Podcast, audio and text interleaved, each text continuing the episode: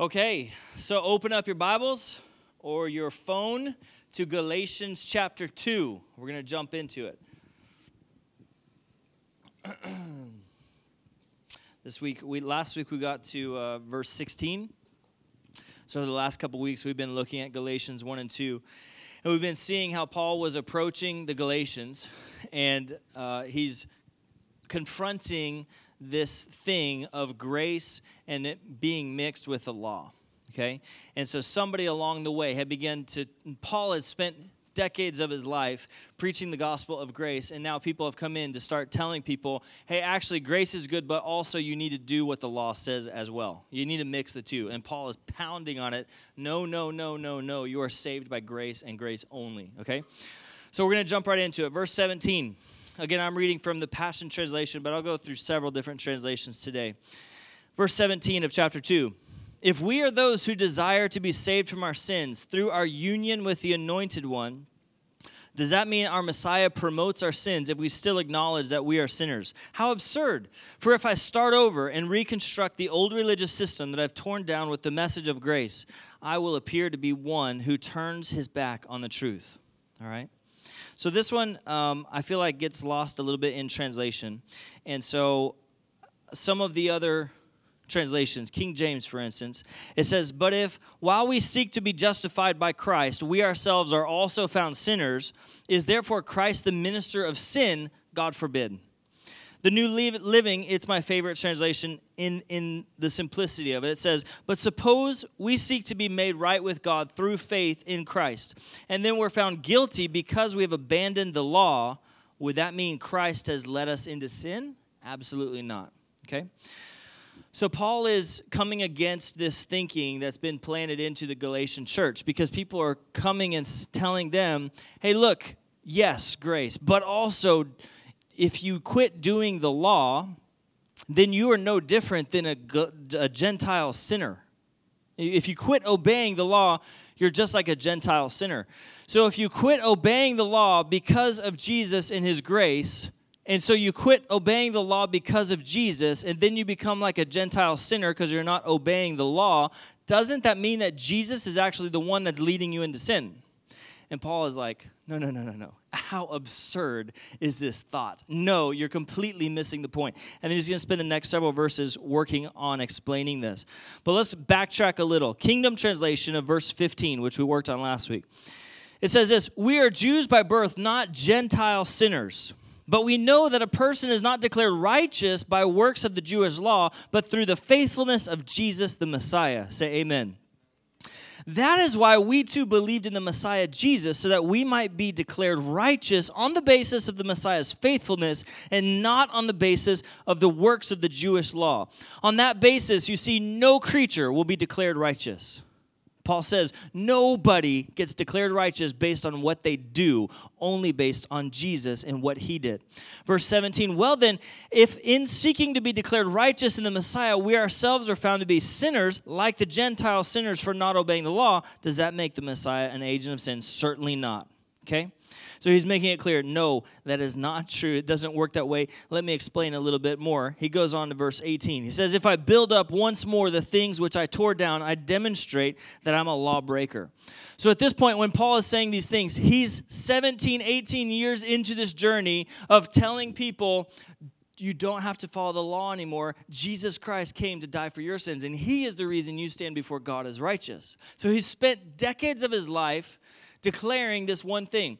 So now, if Paul goes back and says, actually, let's go ahead and start obeying the law again and rebuild up what he's been tearing down for 17, 18 years at this point, what would happen, Paul says, is that he would actually then, uh, in trying to obey the law, prove to everybody that he himself could not fulfill the law and that he was a sinner and that he was judged to death for his own sins and was also in need of a savior, is what he's saying. Okay?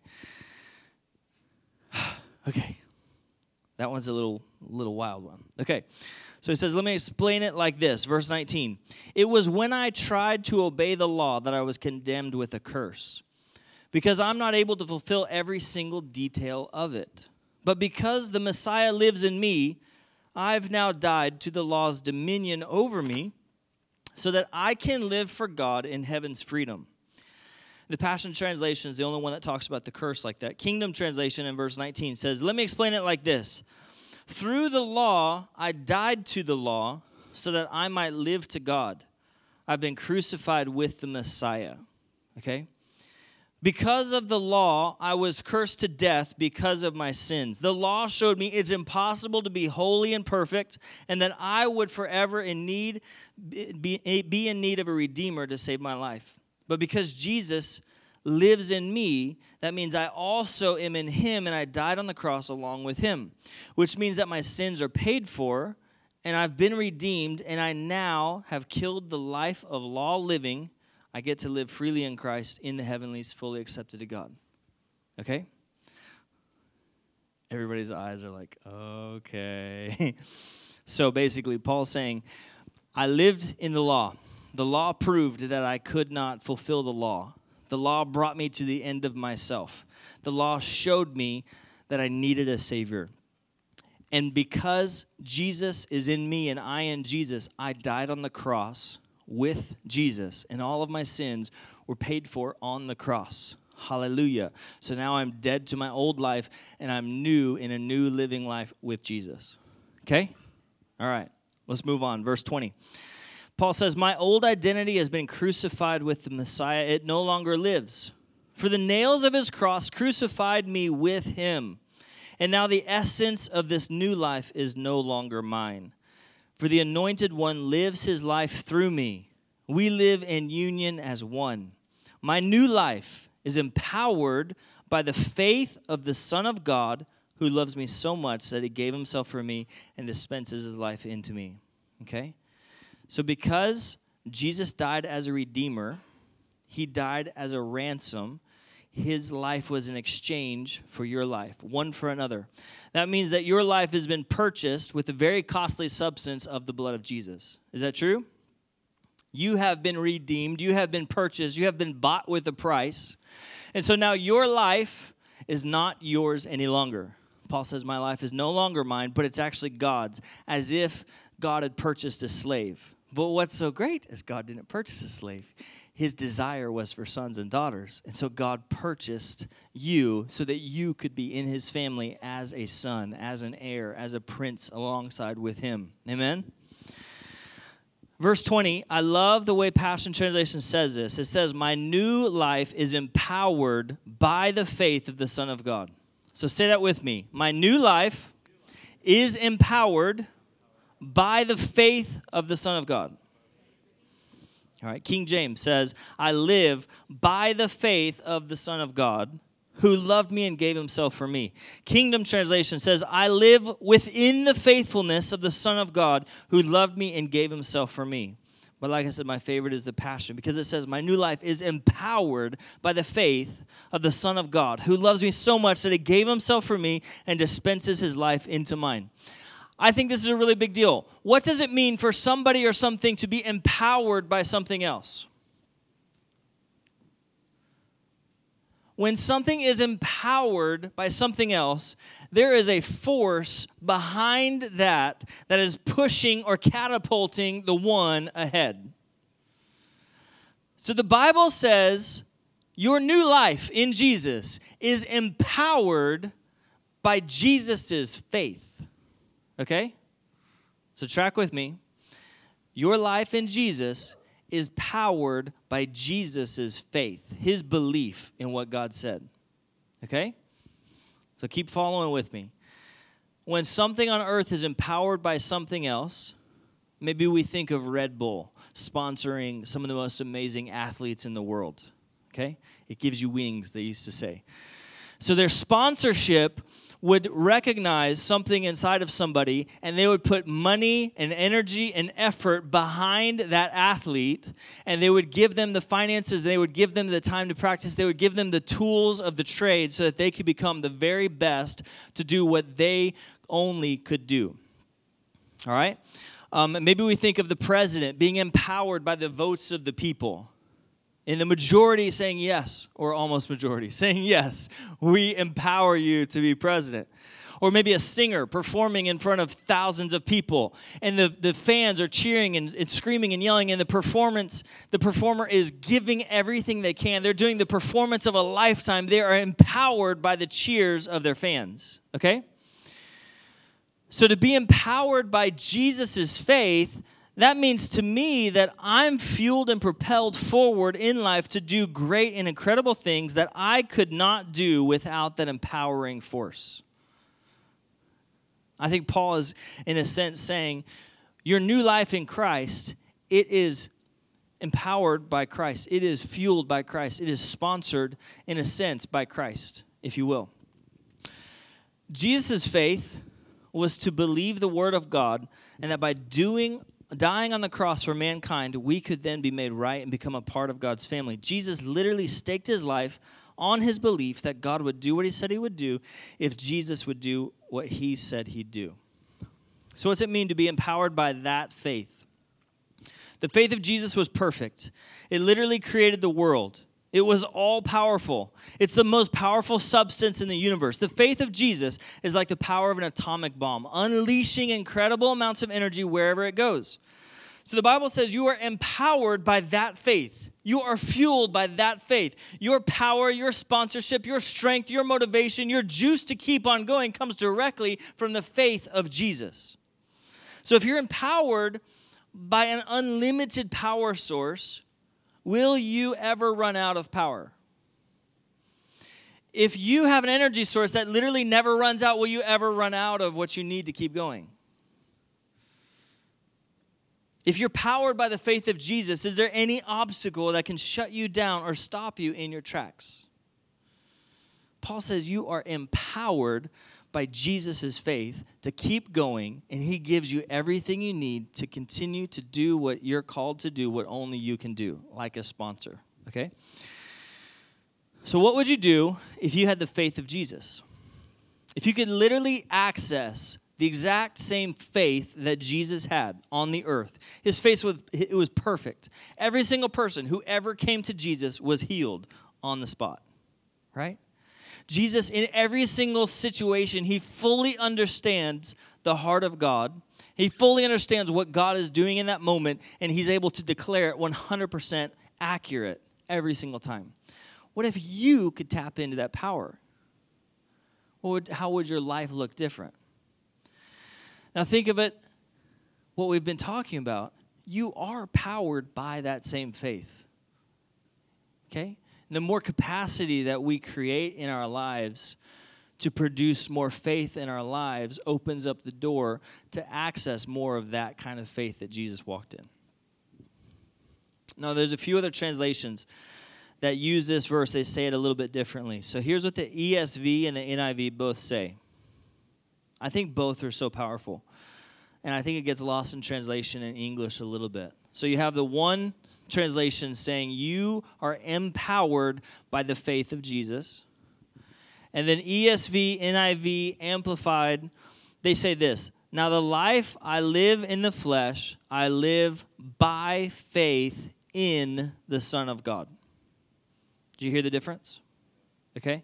Amplified says this The life I now live in the body, I live by faith, by adhering to, relying on, and completely trusting in the Son of God who loved me and gave himself up for me. So, one is you are empowered by Jesus' faith, and the other says you live by faith in Jesus. You see the two different sides? Yeah? Okay, so let's go down this rabbit trail and see what that means to you. If all of your life choices were directed by the pure belief in Jesus' undying love for you, if every single thing that you did, you did out of the pure understanding of, wow, Jesus died for me. Jesus loved me with all of his heart. He died for me. He changed his whole world for me specifically. How would every decision that I make look different? If I made every decision every day from that proper mindset that Jesus loved me so much that he literally died a brutal death just so that I could be in his family with God, what if that was the central decision making criteria of my life? What would be different? A few things that wouldn't be that would be different. I would not fear things like money. that I would understand fully if Jesus loved me so much that he left all of heaven, all of his throne, to come and lay down his life for me because he loved me so that I could be in his family with God, fully accepted. Wow, if I fully understood that, there would be no fear whatsoever of what happens tomorrow, what happens next month, what happens with my finances. Oh gosh, I don't know if I'm going to have enough. Because I would understand, no, that's the least of his thoughts. He loves me so much, he did that for me. Well, of course, my good father is going to take care of me in this situation, right? If I fully understood, I wouldn't be having any sort of comparison when I look at other people and say, wow, look at look at how great their life is. I wish my life was like that. There would be no comparison because I would think to myself, Jesus literally loved me so much. He died for me so that I could be with God. They have such an amazing plan for me. And I don't give a rip what the plan is for other people. His plan for me is so good. And then I also wouldn't have any fear of, oh my gosh, I hope I don't miss it. I hope I don't misstep. I hope I don't miss the will of God. Because if they loved me so much that He died on the cross for me, so that I could be right with God and be in His family, then by golly, He's going to do whatever it takes to make sure that I'm walking in the right steps. He's going to make sure if I want to know that I know what His will is for me, right? So, either way, if you translate it this way, of my new life is powered by faith in Jesus, or if you translate it by my new life is empowered by Jesus' faith, it's an amazing new life, right? And we need to be challenged by that. We need, I think we need to just take the time to sit and realize, holy smokes, this is incredible. Like he really did leave it all just so that we could be right with God without having to do anything to be right with God. Let's go on to verse 21. So that's why I don't view God's grace as something minor or peripheral. For if keeping the law could release God's righteousness to us, the anointed one would have died for nothing. Let's just say it again in another way. If there was any possible way God could have prevented Jesus' horrific death on the cross by man living rightly before God, he absolutely would have. If there was any other way, he absolutely would have. And I think Jesus in the garden, when he's praying, God, if, if this is your will, let it be. If there's any other way, let it be. There was no other way. This was the way. It's Jesus coming and dying on the cross, paying for all of your sins so that you could be right with God. And Paul says, This is why I don't view God's grace as something minor or peripheral. I think he's adre- again addressing an argument presented to him from the Galatians where they're coming and saying, Yes, Jesus is good. We totally agree with Jesus. He was amazing. He was great, and we should follow him. But we should also follow the law because the law is important too. Yes, Jesus' grace is good, but it's just a part of the puzzle. Let's also pay attention to the law. And Paul here is saying, No, grace is not peripheral, it's not on the side, it's not a tiny thing grace is the issue of your life. You don't have to do anything to be right with God because Jesus already did it all. It's already been paid for. His grace is the issue of your life. The issue of your life. You are 100% accepted into God's family as a perfect child of God and an heir to the throne, not because of anything you have ever done, but only because of what Jesus did on the cross. Amen? Goodness, I love it. Do you ever feel like you have to do anything in order to take your rightful place before God? That's not acting consistently with the revelation of the grace gospel. This grace gospel, it is not a peripheral thing, it is the main issue that we've got to get right in our minds, in our hearts, in our spirits with God. It's not based on anything you do, it's only based on what Jesus did for you.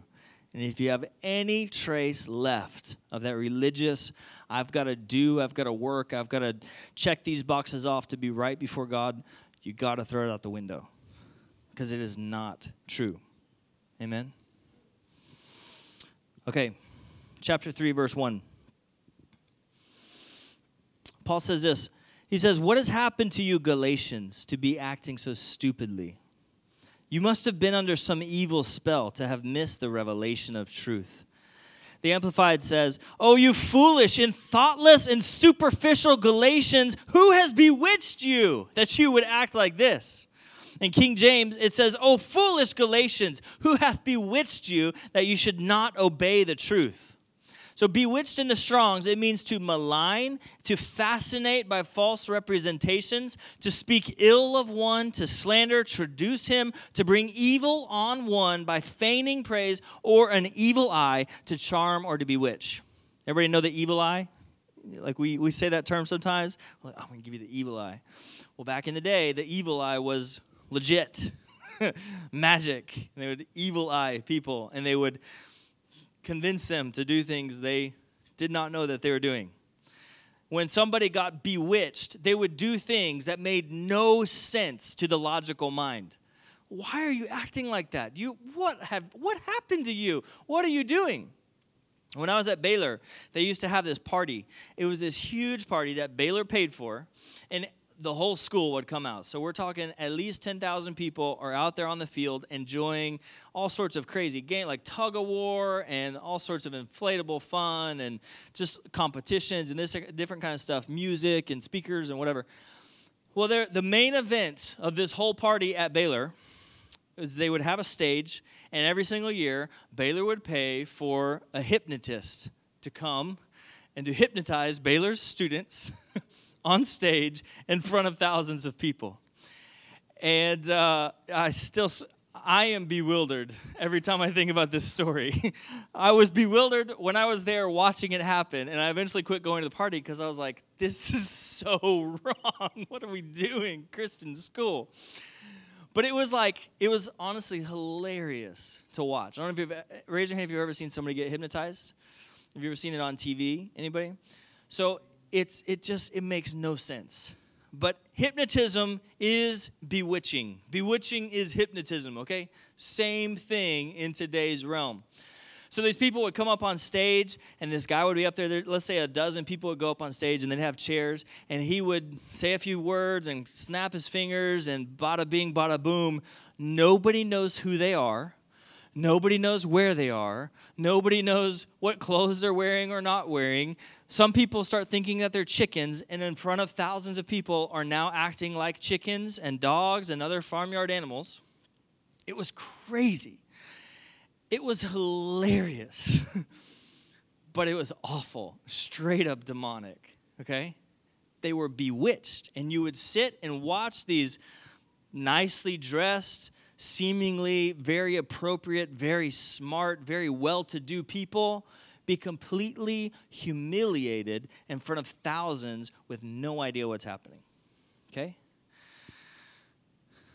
Paul looks at the Galatian church and he's spent 17 years preaching grace with the Galatian church. And he looks at them trying to go back to the law, to come under the curse, trying to get back into it and prove to God on their own that they can be accepted by what they do. And he looks at them and he says, You've been hypnotized. You have been bewitched. You idiots, what are you doing? This makes no sense. This is ridiculous. Stop it. He's trying to use the strongest language that he knows how to use for their day. He says, What happened to you? You must have been put under some evil spell to have missed the revelation of the truth. Verse 1 continued he says, Didn't God open your eyes to seeing the meaning of Jesus' crucifixion? Wasn't he revealed to you as the manifestation of wisdom? That's what the Passion Translation says. Yours probably says something more like, Before whose eyes Jesus Christ hath evidently set forth, crucified among you. And the Passion Translation comes out of the Aramaic text, but it can also be translated like this didn't Jesus, wasn't he displayed before you as the master artisan? Wasn't he displayed before you as the, the fashioner, the creator? Wasn't he displayed before you as the master craftsman, the one who made it all? Okay? Which I love that. I think it's so beautiful. But the other versions kind of just say, He was put out there as crucified among you. Verse 2 So answer me this Did the Holy Spirit come to you as a reward for keeping all the Jewish laws? No, you received him as a gift because you believed in the Messiah. And I love this little section because Paul gets a little sassy. And he says, Look, look, okay, guys, all I want to know, I just want one, one answer. One answer. I have one question. Answer me one thing. That's all I want to know. Answer this one thing. NASB says, This is the only thing I want to find out from you. This is it. This is the one thing. Did you receive the Spirit by the law, uh, by the working of the law, or by hearing of faith? Kingdom Translation says, There's just one thing I want to know from you. Did you receive the Spirit by doing the works of the Torah or by hearing and believing? Paul's trying to make it as plain as humanly possible. There's only one question. This is the only thing I care to know. Answer this regarding the Holy Spirit Did he come because of what you did for hundreds of years or because of grace through what Jesus did? And if you remember that the Holy Spirit he came to the first church in the book of Acts on the day of Pentecost. Okay? On the day of Pentecost, it's about a month, just over a month after Jesus has left the earth. And they've been waiting for the promise of the Holy Spirit.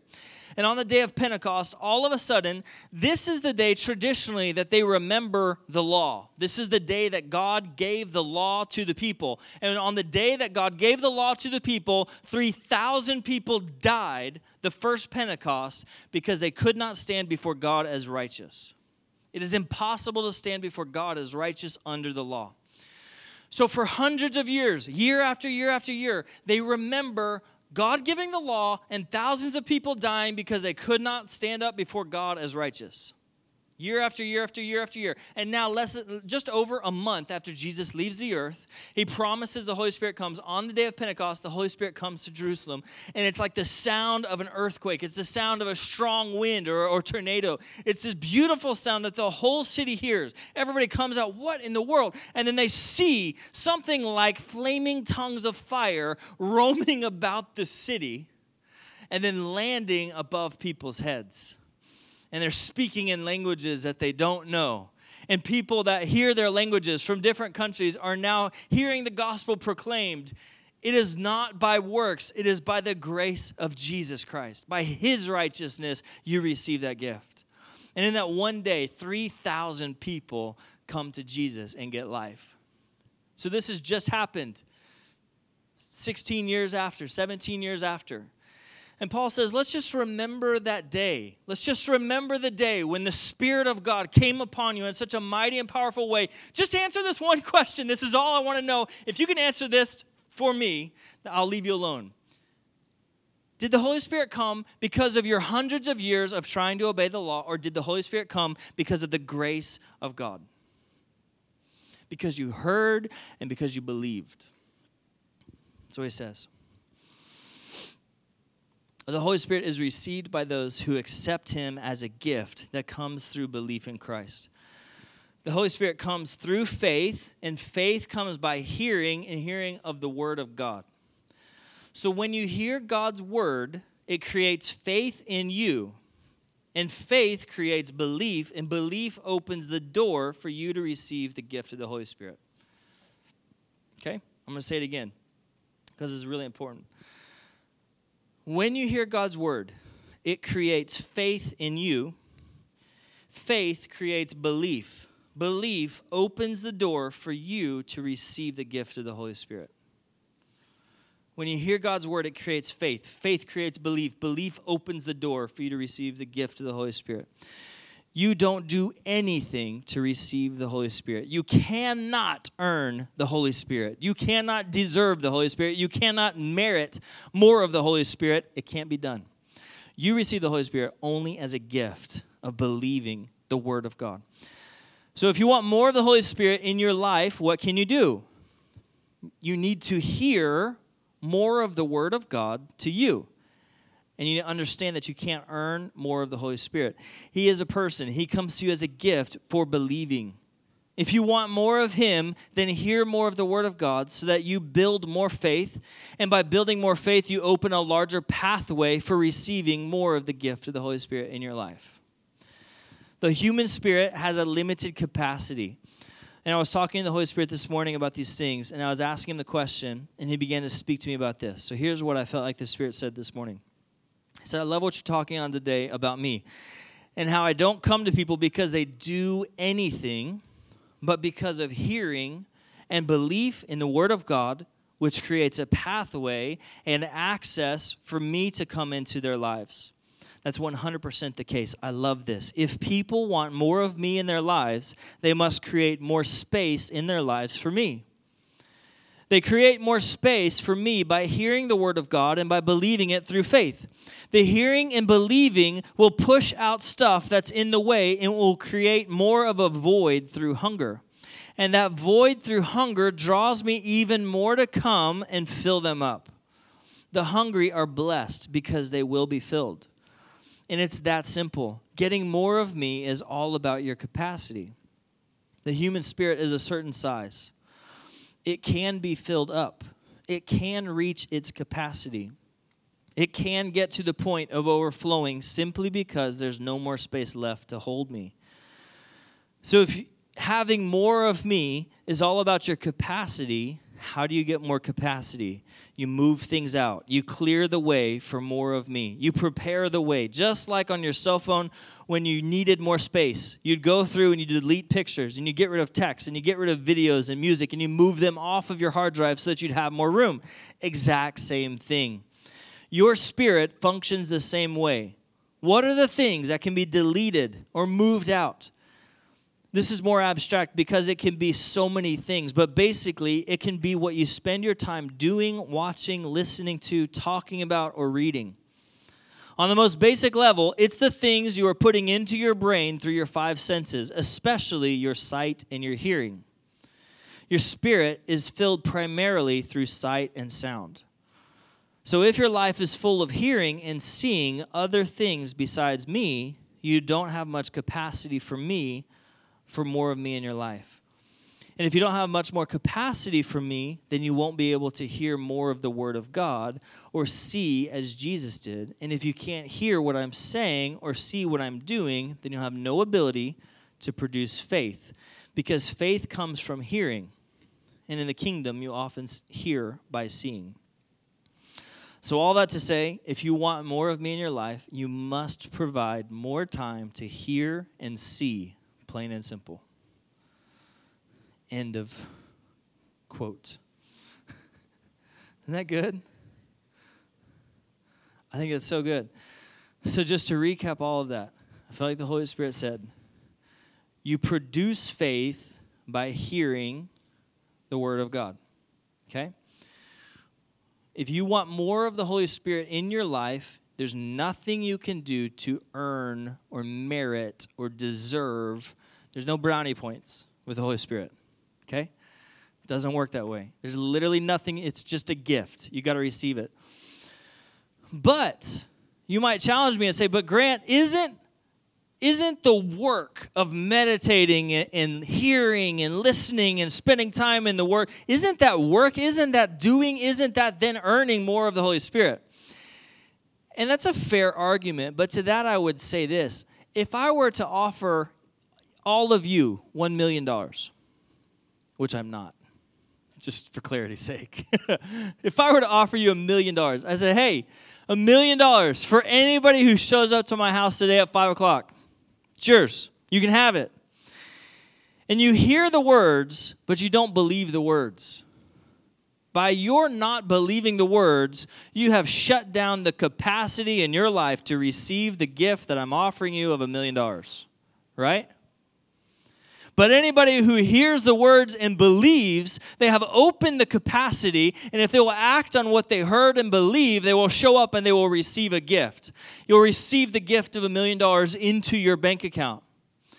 Did you do anything to deserve that money in your bank account? Not one thing. It was 100% a gift. But even still, you had to hear, and believe in order to open and have the capacity to receive the gift into your life. Amen?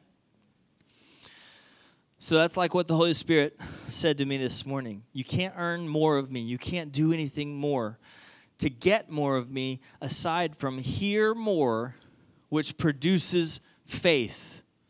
Hearing the word of God produces faith. Hearing more of the word of God produces faith.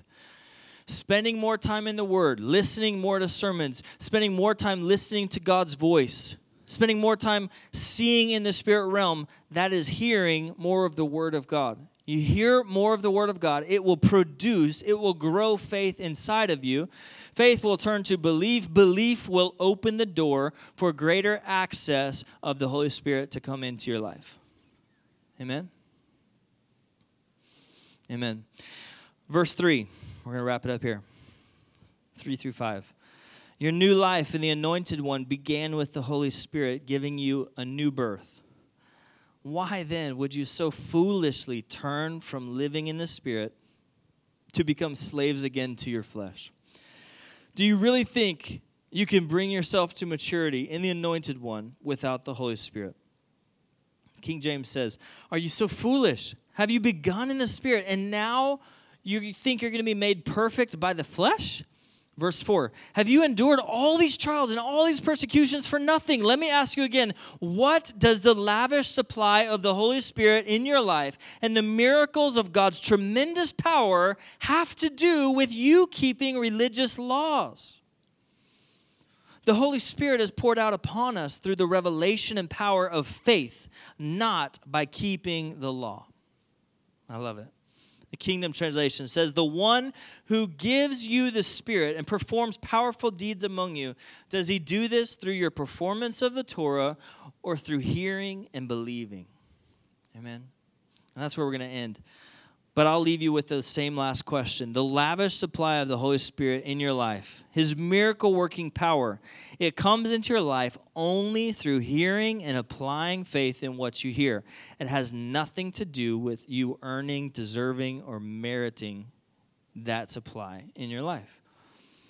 And so the challenge for us today is to search our hearts and say, God, where can I produce more capacity in my spirit to be able to receive more of you?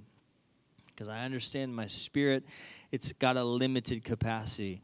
And I fill it up with TV, I fill it up with radio, I fill it up all the time with things I hear. But God, I want to produce more capacity so that I can hear more of you, so I can receive more of you in my life.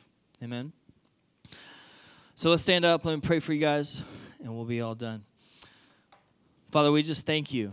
We thank you. We thank you that your beautiful gift of the Holy Spirit has nothing to do with any one of us doing anything specific to receive more of you. Thank you. That is purely by hearing and believing. So we, we thank you for the words today that we need to produce more capacity so we can hear you more, so we can be more filled up with you. Help us, God. Help every single person. Holy Spirit, we give you permission today to speak to us, to show us places where we fill up our spirits with stuff that is not of you, so that we can move those things out and give you more of a place to come and reside in our lives and come and be with us and come and lead us. We love you so much. We're so thankful for your grace. We're so thankful for our position in the family of God that is only given to us by the gift of righteousness that Jesus gave us. Thank you, Lord. And all the people said, Amen, amen.